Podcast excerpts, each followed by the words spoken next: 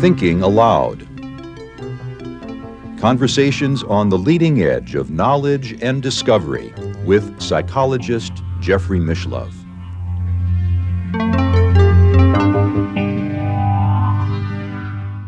Hello and welcome. I'm Jeffrey Mishlove. Today I'd like to talk about the concept of deep time. Deep time is a concept I first learned about through my friend Eben Alexander, the neurosurgeon who authored several books about his near death experience, including the bestseller Proof of Heaven, as well as Maps of Heaven or The Map of Heaven. When he talks about deep time, he's expressing what it was like during his near death experience. He was in a coma for a week. But I'm under the impression, if you listen to him carefully, he had practically a lifetime of experience during that week. And, and the lifetime was mostly in an aspect of that experience in which he felt he was in direct communion with God. And why he calls it deep time is significant. It's significant to me because he could have said he was completely outside of space and time. There's a very popular concept right now in the parapsychological community called non-locality. Non-locality suggests outside of space and time completely. You might call it zero dimensionality. So if you're experiencing non-locality, everything is happening all at once. You could say there is no time and no space. Everywhere is now and here. Everywhere is here and every time, past, present, and future is now and there is nothing else.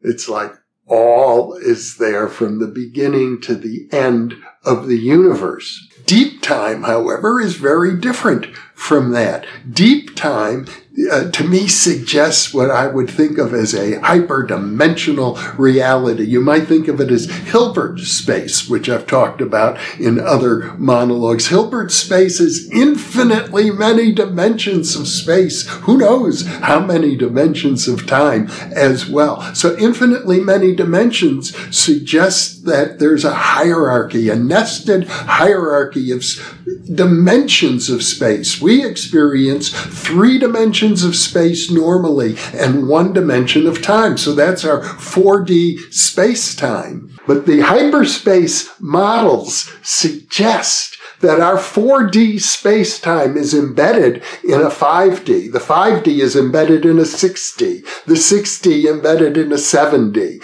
And on and on up to infinity. Now that may seem uh, far more complex than the human mind can grasp. Imagine if you're 2083 dimensions moving up to 2084. It may just seem to be impossibly complex. The reason Eben Alexander uses the concept of deep time rather than no time or completely outside of space and time is that it didn't seem to him that his uh, near death experience happened in a single instant. Maybe it did, you know. It, it, it could be that his expression of deep time is an effort to take an experience that occurred completely outside of space and time and put it into human language. That's a possibility that when we talk about the hereafter or when we talk about eternity, that's exactly what we mean. Something completely apart from space and time. It's one possibility, in which case the metaphor of non-locality would make uh, real sense. And I, it's not that I disagree with the metaphor of non-locality, but maybe Within a hyperspatial model, non-locality refers to one particular type of dimensionality, which we could call zero space. No space, no time. That, that is one of the infinitely many possibilities within a hyperspatial model. So you could say hyperspace is infinitely more complex than simply non-locality. Now there's another wrinkle I'd like to mention, which is the relationship between non-locality and what is known as the block universe.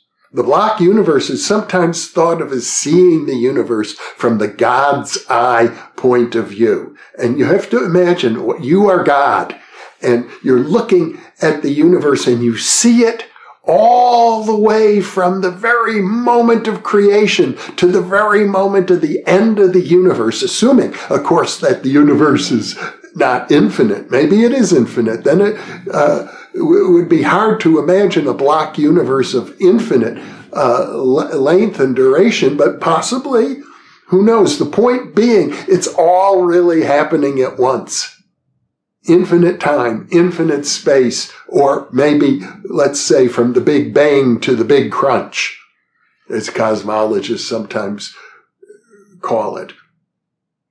In any case, the idea is that uh, the God's eye view or the block universe, which is consistent with Einstein's theory of general relativity, is that it all exists at once. And why it seems to us humans that time is sequential, that it unfolds moment by moment by moment, is simply a question of our nervous system. That's the way our brains are structured, you might say, or the way our minds, our consciousness is is structured. So that's one way of looking at things. And, and I can say this, the block universe has many adherents today in the field of theoretical physics. Hyperspace models also have many adherents as as well in the uh, field of physics. And I would particularly refer our viewers to uh, several conversations I've had with the physicist and mathematician Bernard Carr about hyperspace models. There's the question of, of what physicists call the multiverse.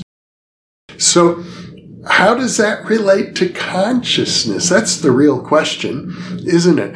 And uh, maybe it's a theoretical question of little practical consequence for anybody. Do we live in a three dimensional universe or a 4D, as we say, three dimensions of space, one dimension of time? Or is our universe embedded in something much larger? The reason to think it is embedded in something much larger, of course, is near death experiences, psychedelic experiences, altered states of consciousness, dream reality, lucid dreaming, remote viewing. All of these things suggest a uh, realm of consciousness. And as Bernard Carr has said, uh, these this realm, like out of body experiences, has to have a space that it occurs in. It doesn't occur in zero space and zero time. Events seem to occur the way they do in physical space, only it's different. It's what Eben Alexander calls deep time. By deep time, he doesn't mean that everything is happening all at once. I mean, maybe it does. Maybe he does mean that, but I think he means that time is different. Not that time is non-existent. It's somehow different. And uh, a hyperspace model suggests, especially if you have multiple dimensions of time, that there could be many different kinds of time. It could be that time unfolds more rapidly or more slowly in some time dimensions than in others. At some time dimensions, perhaps everything is instantaneous, that it's all happening at once. Uh, think of it like a video. You buy the video of uh, your favorite movie. The entire movie is there on the video file. If it's a file or if it's a tape, it's all there.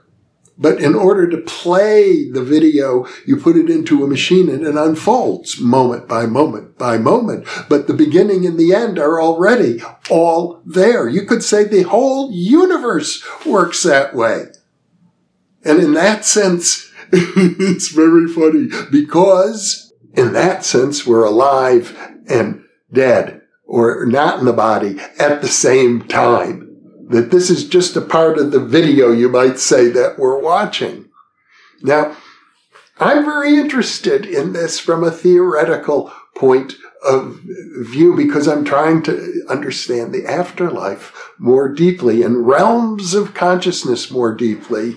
My own thinking is that we can map these things out that, um, well, back in the 1960s, 70s, uh, Ralph Metzner, for example, wrote a book, Maps of Consciousness. And, and there were various maps. The tarot cards, I think, was one, and various theories of consciousness. There's a Freudian map. There's a Jungian map of consciousness. I'm sure there are many other maps. The Kabbalah tree of life, some people call a map of consciousness. Well, there are all of these maps. I think we can refine them. I think we're in a period of history where we're beginning to open up to these dimensions of consciousness through psychedelic experience, through deep meditation, through lucid dreaming, hypnotic regression, and study of reincarnation and the like. And I might add, incidentally, that reincarnation is a good example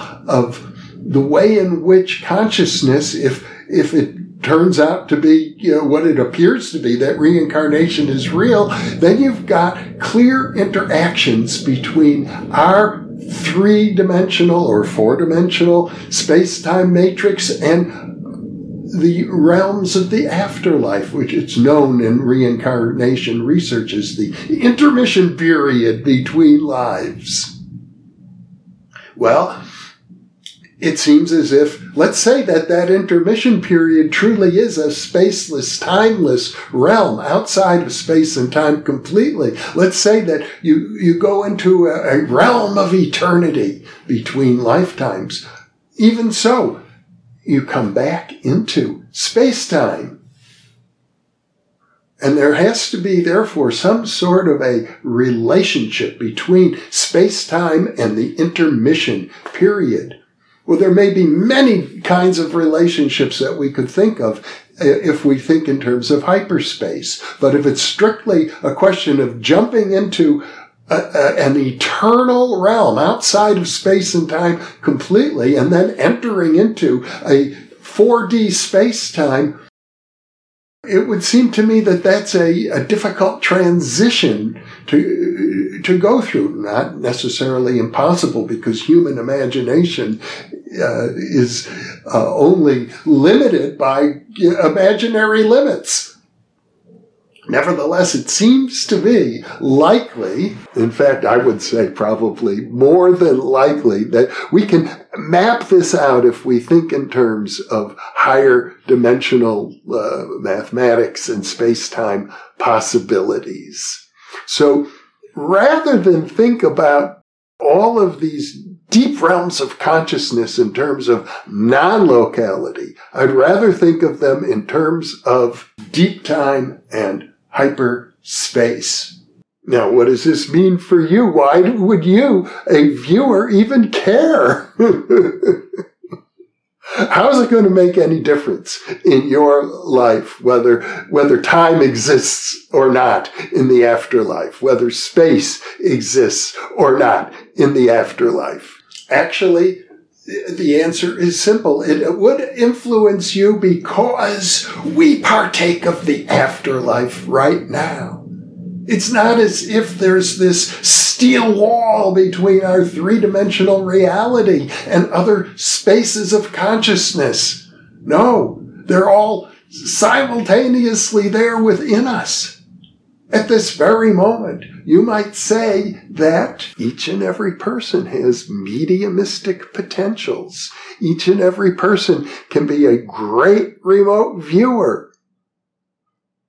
Each and every person can be a seer and a sage. We all have that within us.